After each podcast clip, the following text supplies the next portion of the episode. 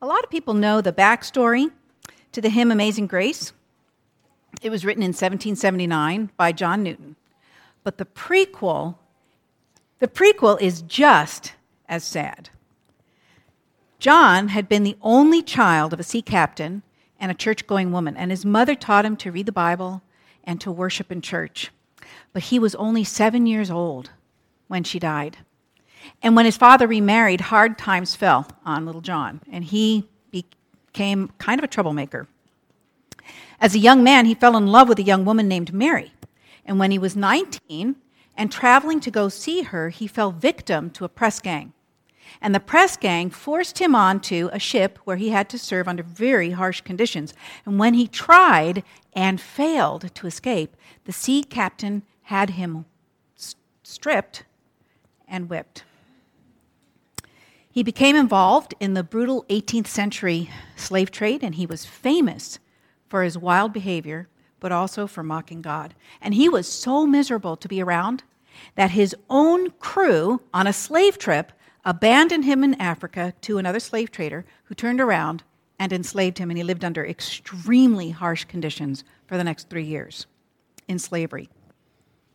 Finally, another ship rescued him, but it it wasn't until that ship itself was cracking up and just about to sink in the middle of a horrifying storm that it dawned on him this had become a metaphor for the shipwreck of his own life.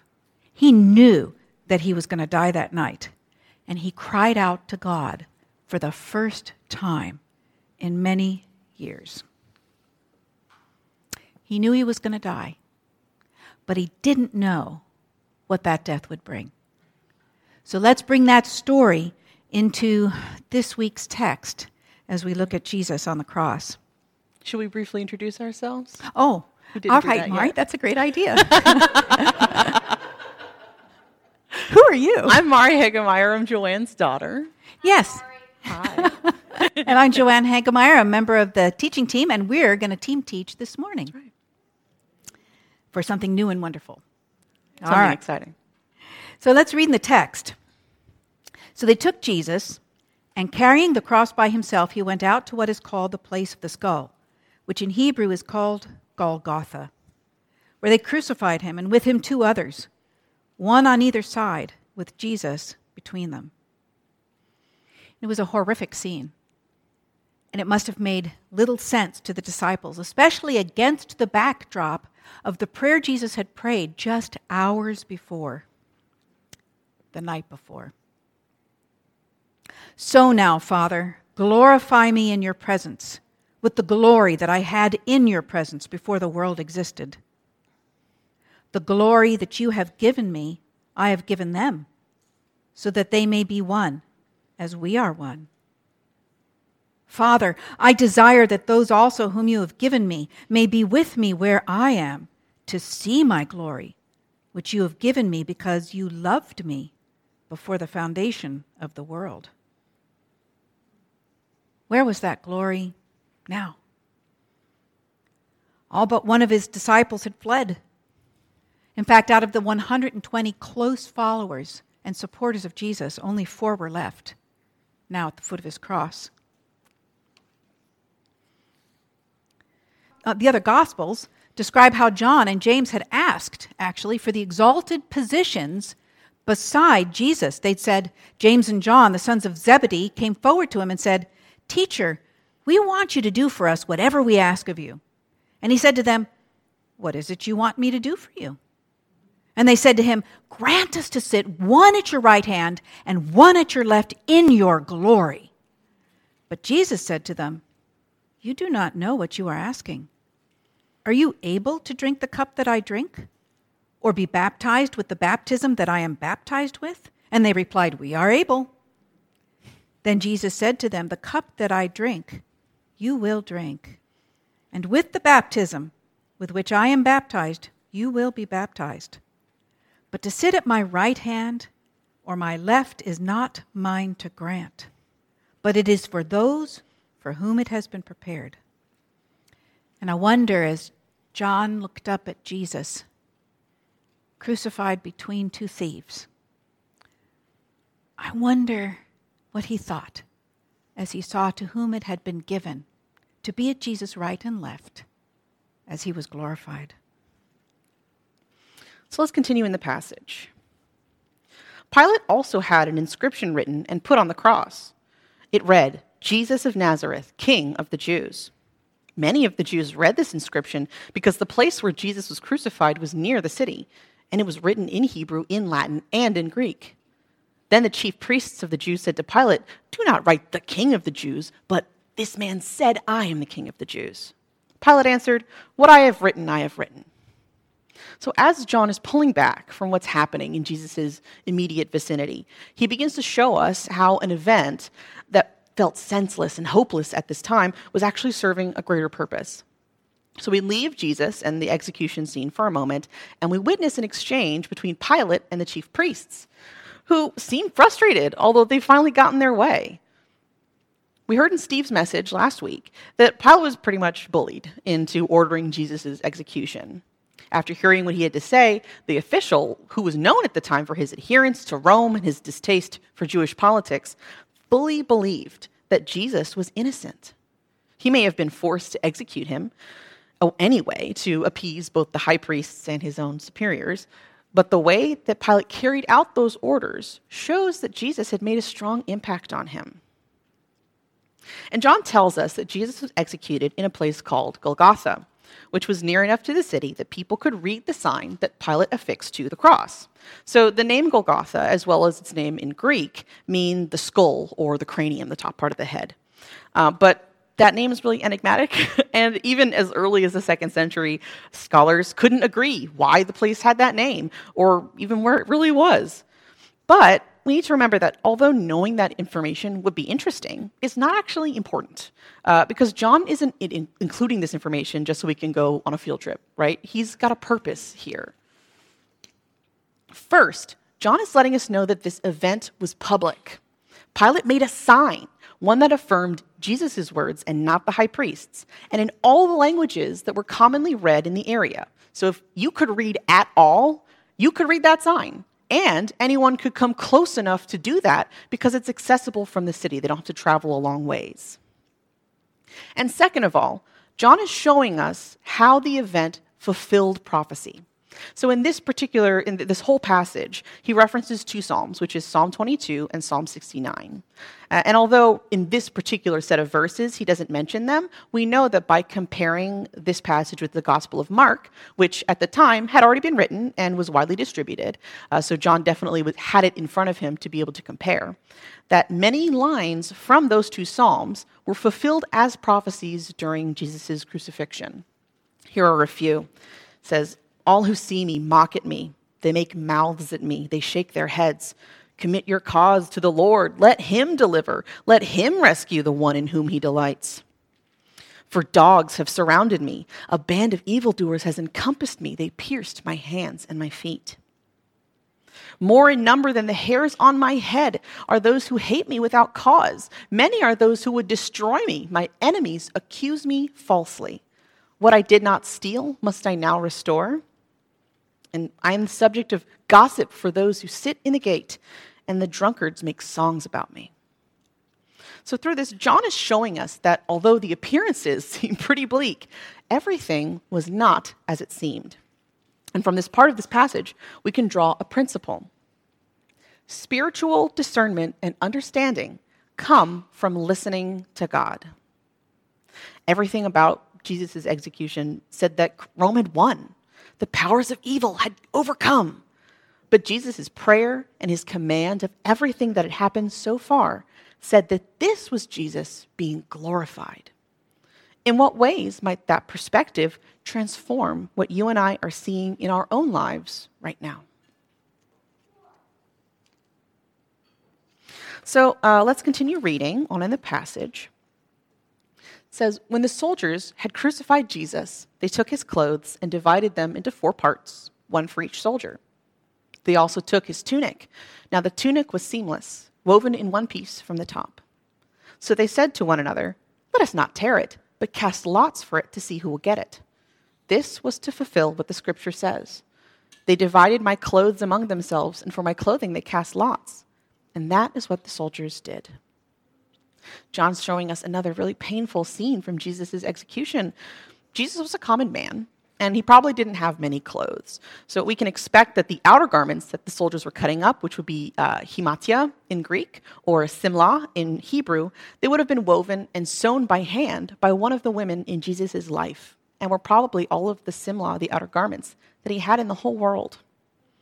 Those soldiers would have taken their knives to the seams that that woman had taken hours to sew by firelight, and they turned those lovingly made garments to just anonymous pieces of material. But Jesus' inner garment, his chiton in Greek or ketanet in Hebrew, was special, and they couldn't cut it up without ruining it. We don't know exactly how Jesus' ketanet was made, but we can guess that this wasn't usual because the soldiers had to come up with a way to share it out fairly. Because, you know, they're dividing up Jesus' other clothes at a matter, as a matter of course, right? This is normal. They're dividing up these possessions. They, when a criminal gets executed, they get to keep what he has. But Jesus is wearing a garment that's throwing a wrench in their proceedings, and we know that this is specifically as a way to fulfill prophecy. We see in Psalm twenty-two, eighteen, "They divide my clothes among themselves, and for my clothing they cast lots." That's what he quoted in the passage. Now, it's tempting to consider that just a coincidence, right?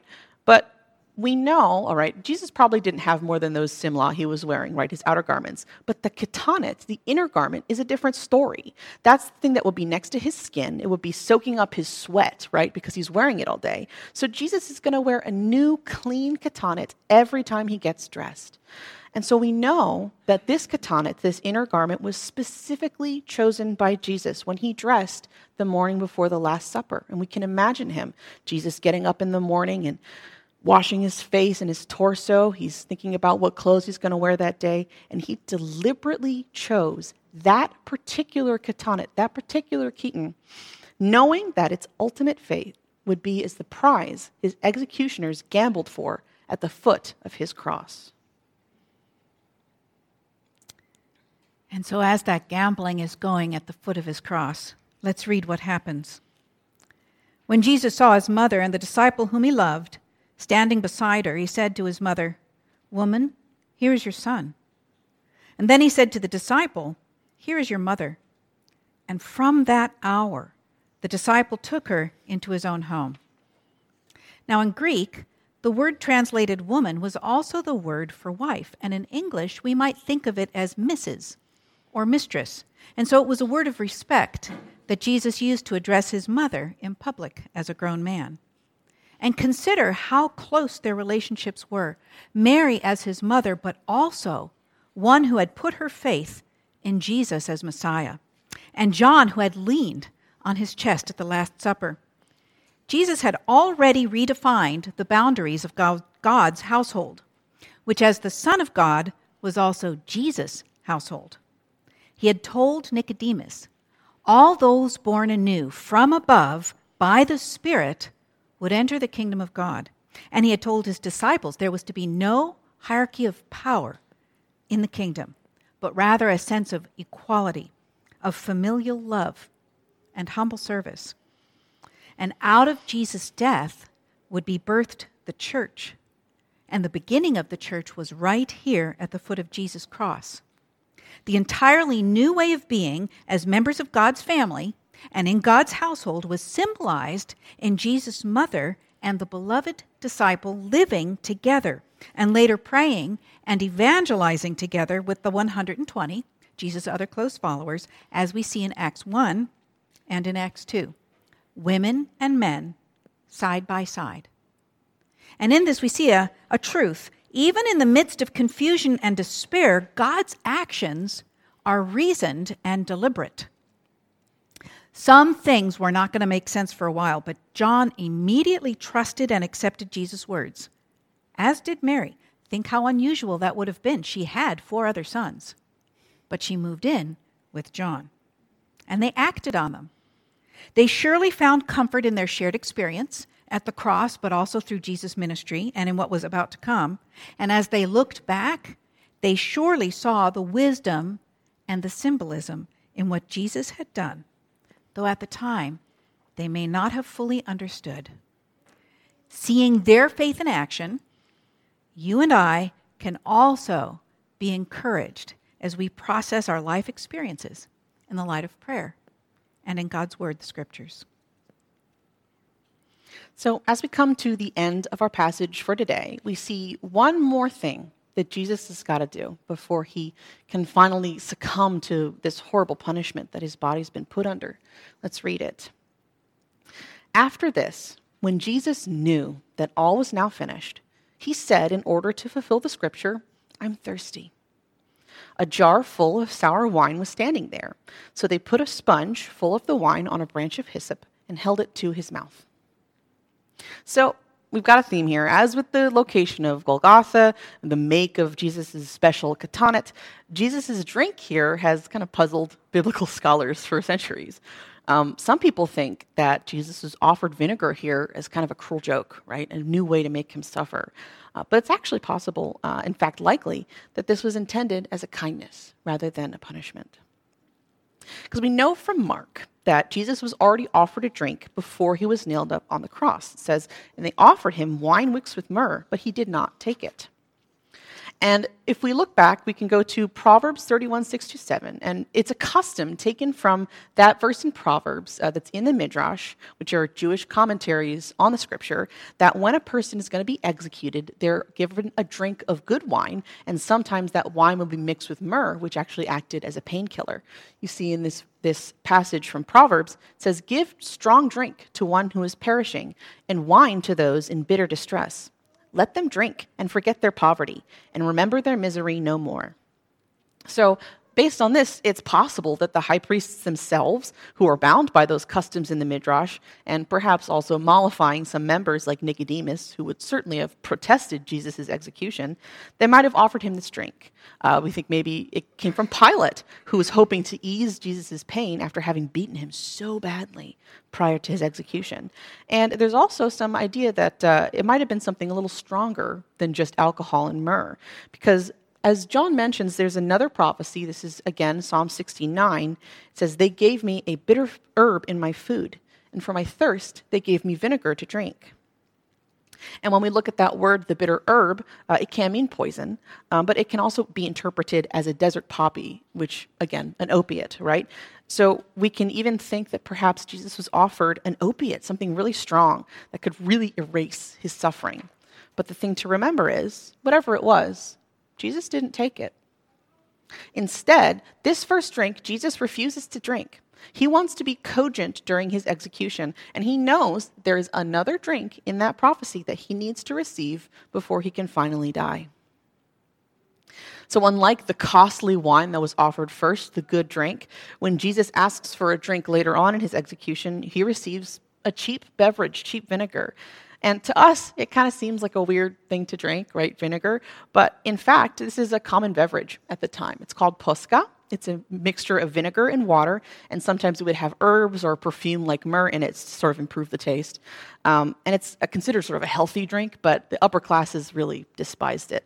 Uh, and it's so favored by Roman soldiers in particular that it's almost synonymous with them. So it's actually possible that there was a jar of Posca there, not for the people being executed, but for the soldiers, who were very used to having to stand around in the hot sun all day waiting for someone to die because they got executed. So from the outside, this looks like a really pitiful sight. Jesus' body is horribly broken and abused. He's mewling for a drink, and some soft-hearted bystander soaks a sponge in the soldier's cool Posca, trying to give him some relief. But John's words tell us that Jesus is not just mindlessly following the needs of his body. Even now, he's running the show. He's making sure that every single prophecy about this hour had been fulfilled. And so we read, "When Jesus had received the wine, he said, 'It is finished.' And then he bowed his head, and he gave up his spirit." He had left many people unhealed, many more still demon-possessed. Widows and orphans still hungered and lived on the margins of society. Beggars still begged, and many more struggled just to get by. Roman rule still subjugated the Jewish people, Tax collectors still practiced their usury. Violence and crime were still a part of life, and there was nothing at all reformed about Ju- Jerusalem's religious practices. And yet, all that had been given to Jesus had been accomplished. God's mission and work were completed because all the scriptures that pointed to Jesus as Messiah had been fulfilled, and all the scriptures that had predicted his death had now been satisfied. And the moment had come now for Jesus' final glorification, the sacrifice of his life for the sins of the world. And here we come to a truth that John wanted very much for us to see. Outwardly, Jesus was at the Romans' mercy. But spiritually, and in a much more real sense, Jesus was there of his own free will. All the apostles stood together in this teaching that outward circumstances do not determine inward reality or spiritual reality. The wrong and the bad and the evil may seem to have the upper hand in a particular situation or even overall, but that is never ultimately true with God. And it's not true for those who have put their faith in God through Christ. Jesus' death was going to open up the way to life and freedom and eternity. And so our question today is, what is God opening up for you and me through Jesus? So, you guys remember John Newton, our boy? We left him in a pretty bad spot. His ship is breaking up. It's a horrible storm off of the coast of Ireland. And he turns to God for the first time in years. He offers his life up to God. And he is not expecting um, to have to wait very long to see him after that. Uh, but instead of dying and being taken up into heaven, uh, he survives. He lived. Um, and after that kind of situ- situation, you know, it would be easy for him to just sort of forget. Like, I prayed that... It was a rough time for me, and I said some things that I didn't mean, right? I was staring death in the face. Uh, but John didn't turn his back on the prayer that he prayed. After that storm, he began to study God's word for the first time since he was a child. He abandoned his ways. He didn't drink anymore, no swearing, no gambling. Uh, and, you know, things didn't happen all at once. He still was working as a captain on a slave ship, but his time as a, a slave himself had changed him, and his his conversion to Christianity had changed him even more. And so he began to sympathize with the people that he was helping to enslave. He started writing pamphlets and eventually became an abolitionist. He believed so strongly in that that he left his career as a slave ship captain, and he became a preacher instead. He actually was a lay preacher, and then he was so insistent on becoming ordained that he was eventually ordained into the Church of England. And do you guys remember Mary, the woman who, in some ways, kind of started this whole mess? Who he was going to visit, and then he got press-ganged instead? He never stopped loving Mary, and he actually got to marry her. And so, just like that moment of Jesus' execution, the storm off of the coast of Ireland, it seemed like the end to John Newton. But by trusting in God, when he's passing through that valley of the shadow of death, it actually brought John to a fullness of life that he couldn't have imagined. So we have, uh, we put up the words to Amazing Grace, uh, and we wouldn't be so cruel as to talk about John Newton and not sing that song. So let's have our music team, or at least some of the music team, come up and sing that song together. Ask you, O God, of our Lord Jesus Christ, the Father of glory, that you would give us a spirit of wisdom and revelation as we come to know Jesus, so that with the eyes of our hearts enlightened, we may know what is the hope to which you have called us, what are the riches of your glorious inheritance among the saints, and what is the immeasurable greatness of your power for us who believe. According to the working of your great power, you, O God our Father, put this power to work in Christ when he was raised from the dead.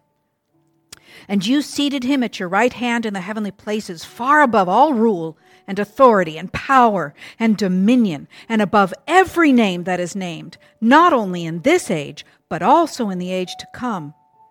And you have put all things under his feet, and you have made him the head over all things for us, your church, which is your body, the fullness of Jesus, who fills all in all. Amen.